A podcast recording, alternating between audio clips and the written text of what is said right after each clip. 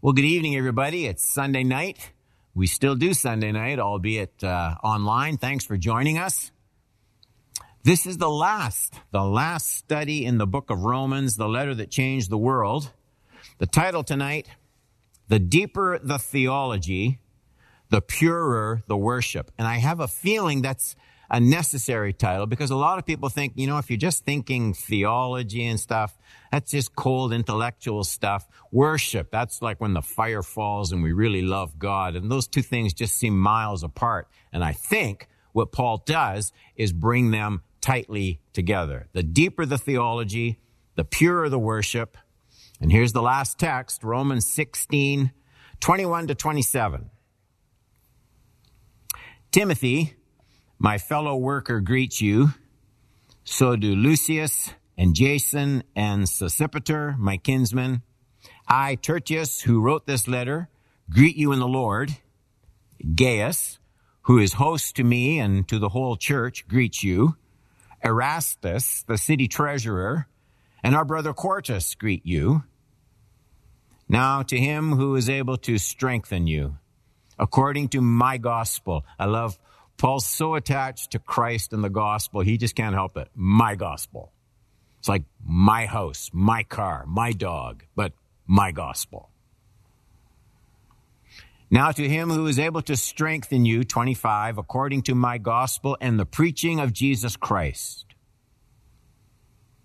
According to the revelation of the mystery that was kept secret for long ages, but has now been disclosed and through the prophetic writings has made known to all nations according to the command of the eternal God to bring about the obedience of faith. To the only wise God be glory forevermore through Jesus Christ. You can't bring glory to God if you leave Jesus out of the picture. To the only wise God be glory forevermore through Jesus Christ Amen. So we've come to our last session in the book of Romans. We've been studying this letter for uh, well over a year, 64 weeks. How is Paul going to sign off? How's he going to close? And I think he does it in a way that recycles some of the main concerns and themes of the letter. There's, this isn't an accidental closing. And I hope you see that as we look at it pretty carefully uh, tonight.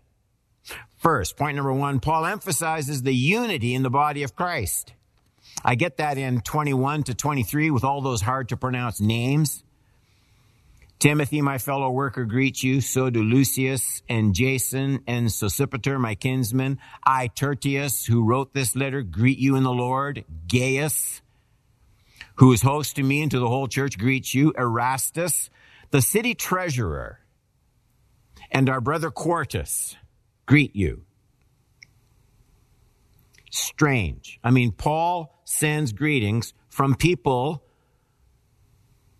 who had met him, Paul, but had probably never met any of the Romans to whom Paul was writing. Why would he do that? I mean, what would be accomplished by sending greetings from Erastus, the city treasurer?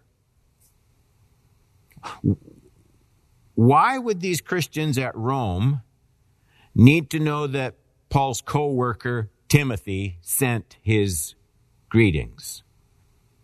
It's like me coming up to somebody in the church and saying, Oh yeah, Hank uh, Grabowski said to send greetings to you, but they don't know Hank. Never met him.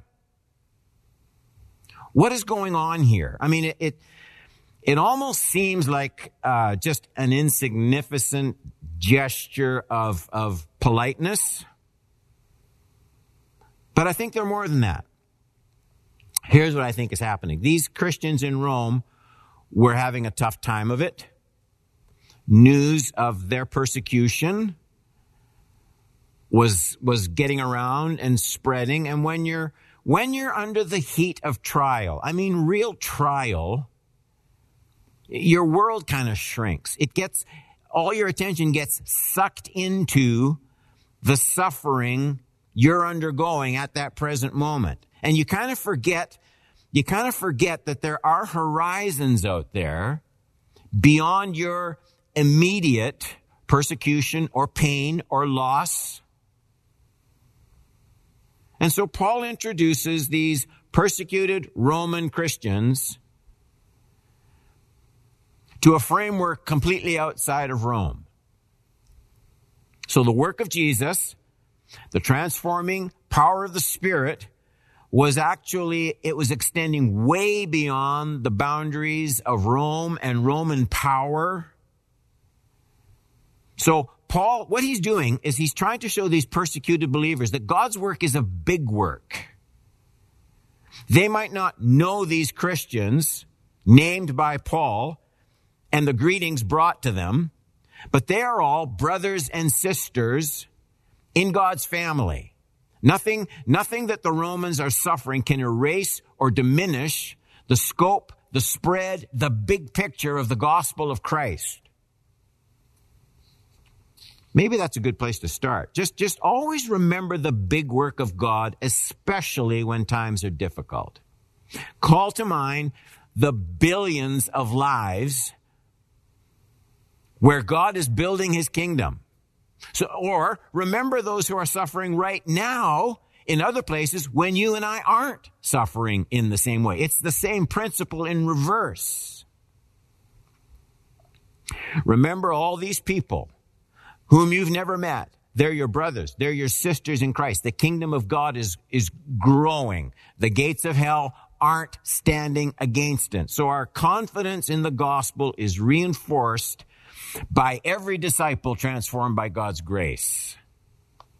Remember the big picture beyond your own circumstances. Point number two. I'm interested in the significance of Tertius, that little inserted greeting. One verse, 22. I, Tertius, who wrote this letter, greet you in the name of the Lord.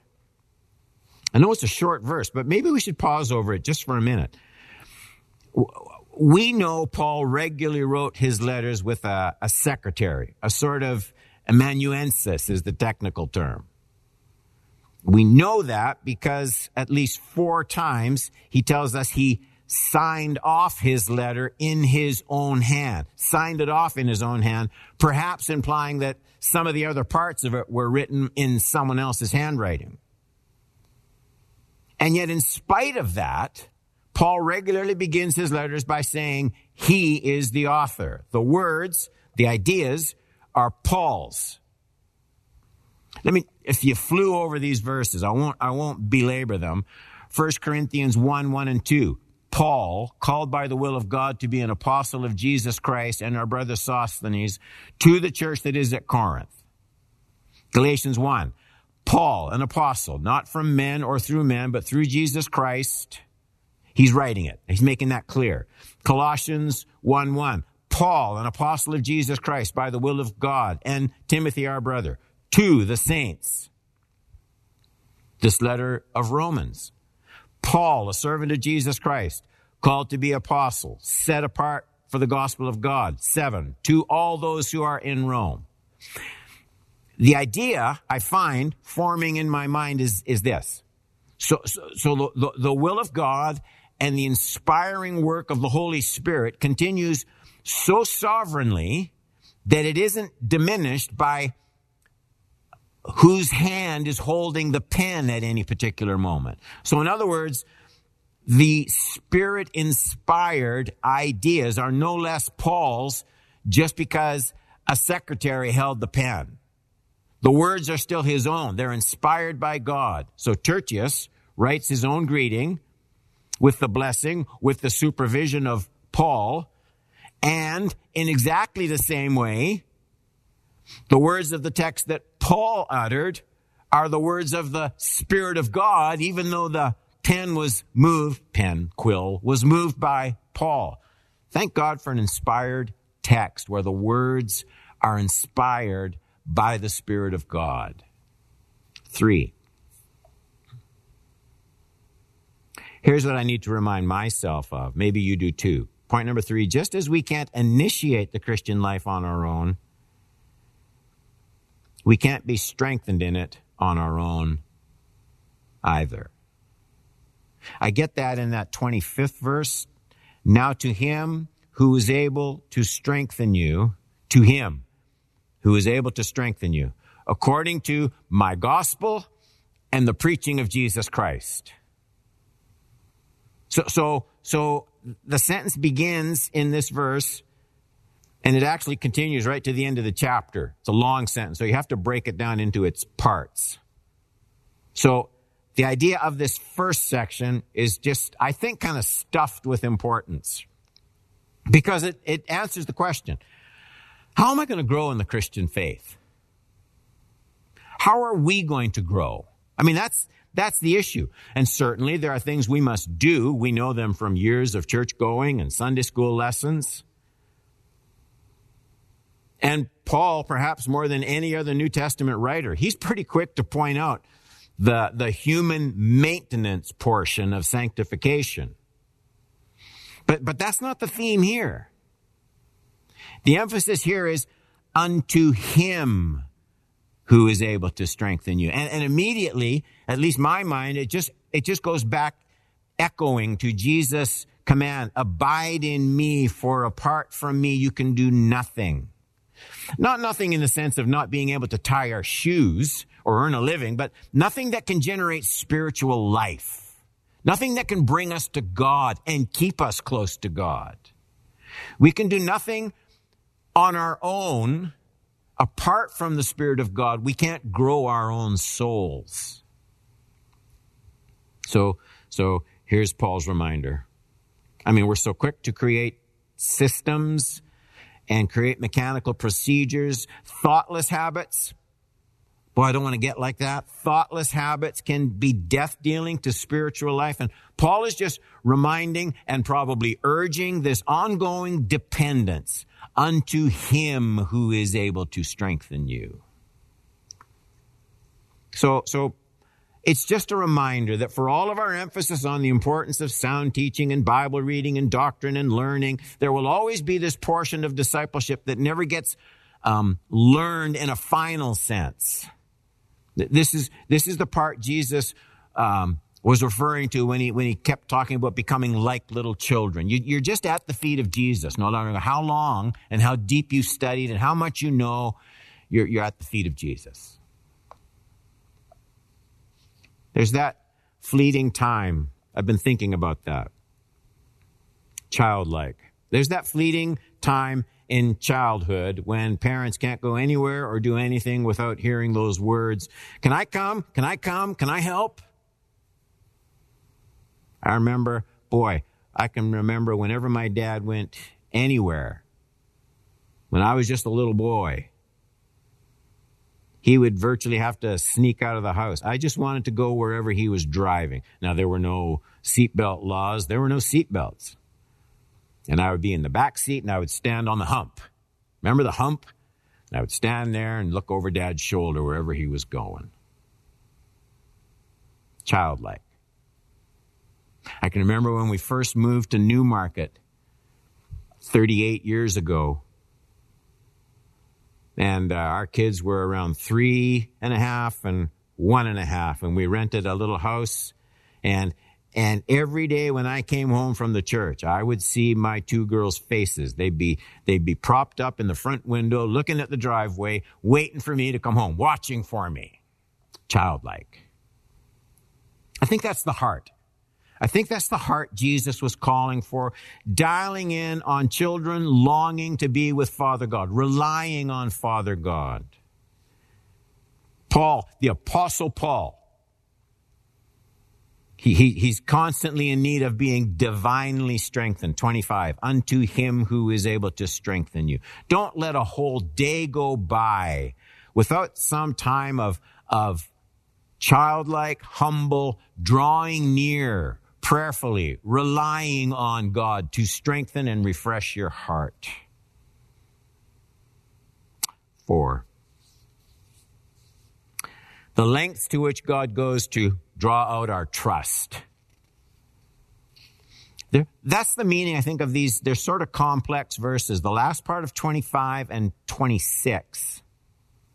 Paul says, Now to him who is able to strengthen you according to my gospel and the preaching of Christ. That's what we looked at.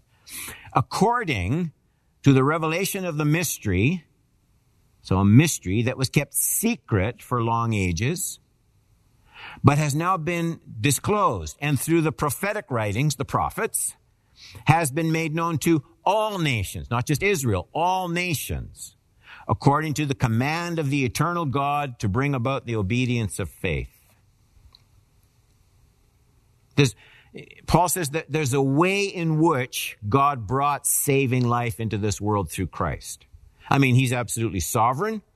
He could have accomplished redemption instantly, quickly, rather than, you know, to use Paul's words, unfolding a mystery.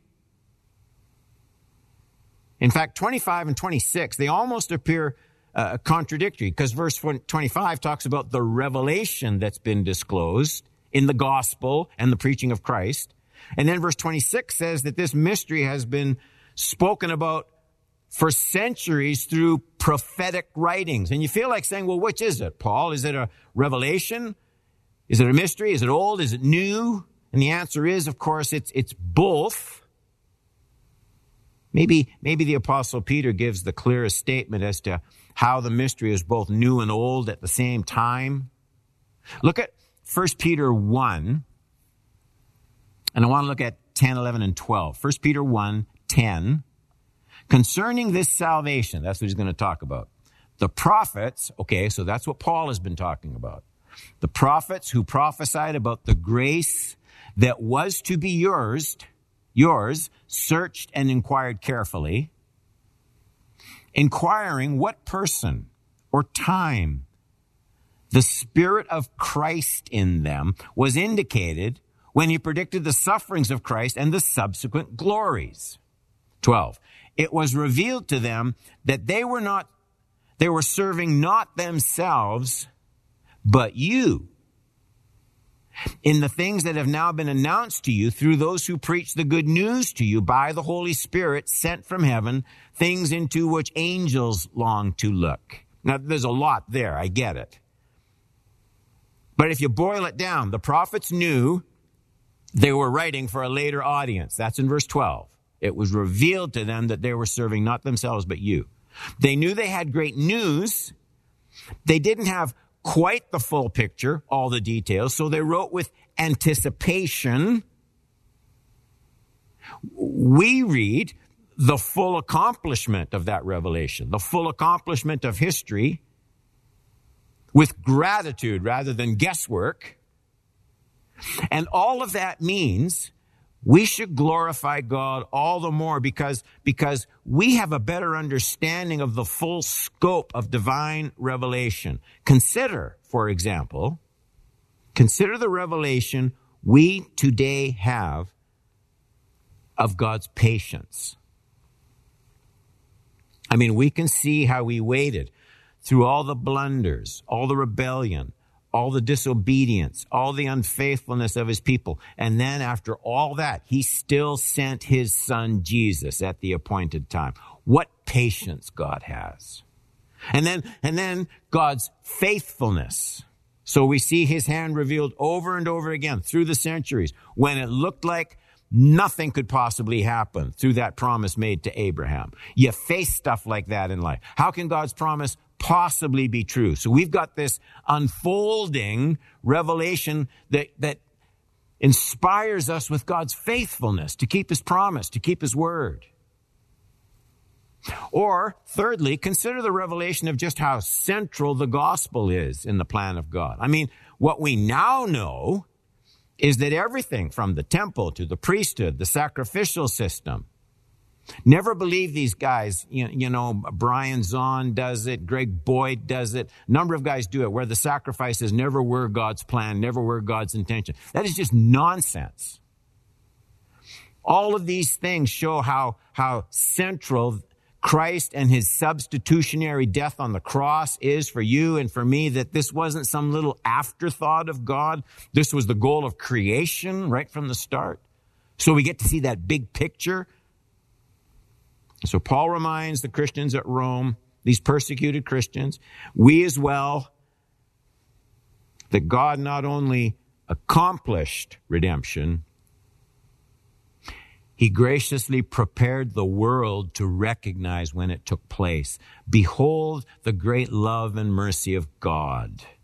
We're given enough preparatory revelation through the prophets to look back and to see that the accomplishments of God through Christ weren't a coincidence, that he triumphs. God was unfolding the meaning of this whole creation in a way we would be able to recognize. Took too long with that point. Okay, five. Last point. God alone deserves glory because he alone is wise. I get that in verse uh, 27. To the only wise God be glory forevermore through Jesus Christ. Amen. And, and I don't know, when I read that, the only wise God, my mind just kind of flashes back to Paul's description of human sin in Romans 1, 22 to 25. Remember, to the only wise God. Now look what he said in 122. Claiming to be wise, see the same subject? They became fools and exchanged the glory of the immortal God for images resembling mortal man, man centeredness, and birds and animals and reptiles. 24.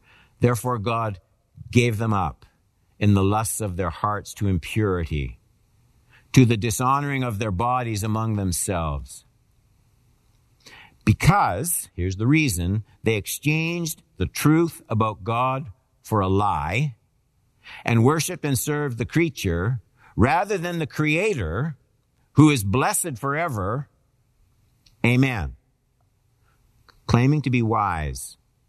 So, so sin, sin is in human wisdom giving glory to someone else or something else rather than God. The, depth of human sin is measured by what elicits admiration and praise from mankind. What makes your draw drop? What makes your jaw drop? Sorry. That defines your worship. And fallen people worship things and people like themselves. 115. Worshiped and served the creature rather than the creator. So, back to Romans 16. That's what sin is. Paul says only God deserves worship. Okay. And then he picks, strangely, he picks one attribute out of many. He picks one attribute, wisdom. It's to the only wise God that glory is due, 1627. And, and the reason, the reason Paul singles out wisdom is, I think, it's profound. I mean, Wisdom is the capacity to know the meaning and the purpose of something. It's more than knowledge. It really has to do with, with knowledge applied, applied to a, a goal, an end, a proper direction that something is designed or something is intended. God deserves all glory because God, only God, the only wise God, He knows the purpose, the beginning from the end. So, so God is the polar opposite of this self-destructive tendency described in Romans 1. We're claiming to be wise. We give glory to whatever we want to give glory. This fallen, destructive tendency of humankind to fail to see the reason they exist. When we glorify God, understanding his inexhaustible, unsearchable wisdom. When we worship him with that attribute fixed in our minds, we order our lives properly. They're directed to the proper end. They line up with his divine purpose in creating us in the first place. We won't complain. We won't second guess. We won't fill our lives with trinkets and distractions. We won't follow empty examples. We won't blindly live for just the moment, turning our back on God's plan for eternity. No. Our God is the only wise God. And in a world where people clamor after blank substitutes for God, He alone is wise. He knows what He's doing in and through Christ. His revelation is certain. And the better we grasp it, the deeper our theology, the purer and the wiser will be our worship. And that's what makes Romans such a great book. And even though we're done um, our study of it on these Sunday nights, just read it over again and again and again on your knees. To him be glory forever. We did it. Let's pray. Increasingly, we love your word. We, we love feeding and shaping our minds and souls with it. Uh, let it, let it never just be a theological download.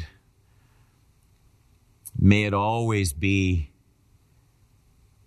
May it always be growing our hearts in wisdom toward the only wise God to whom all worship is due. Keep us close to Christ. Keep us led by your Spirit. Keep us deep in your word and help us to love one another. In Jesus' name I pray. Amen. Amen. Next Sunday morning, we continue in our Christmas series, Making Spirits Bright. Next Sunday night, we're going to start a brand new series, Soul Food. How we got our Bible and how to read it. That'll be a series we're going to be doing for a little while on Sunday nights. God bless you, church. Love one another. Join us for our prayer time.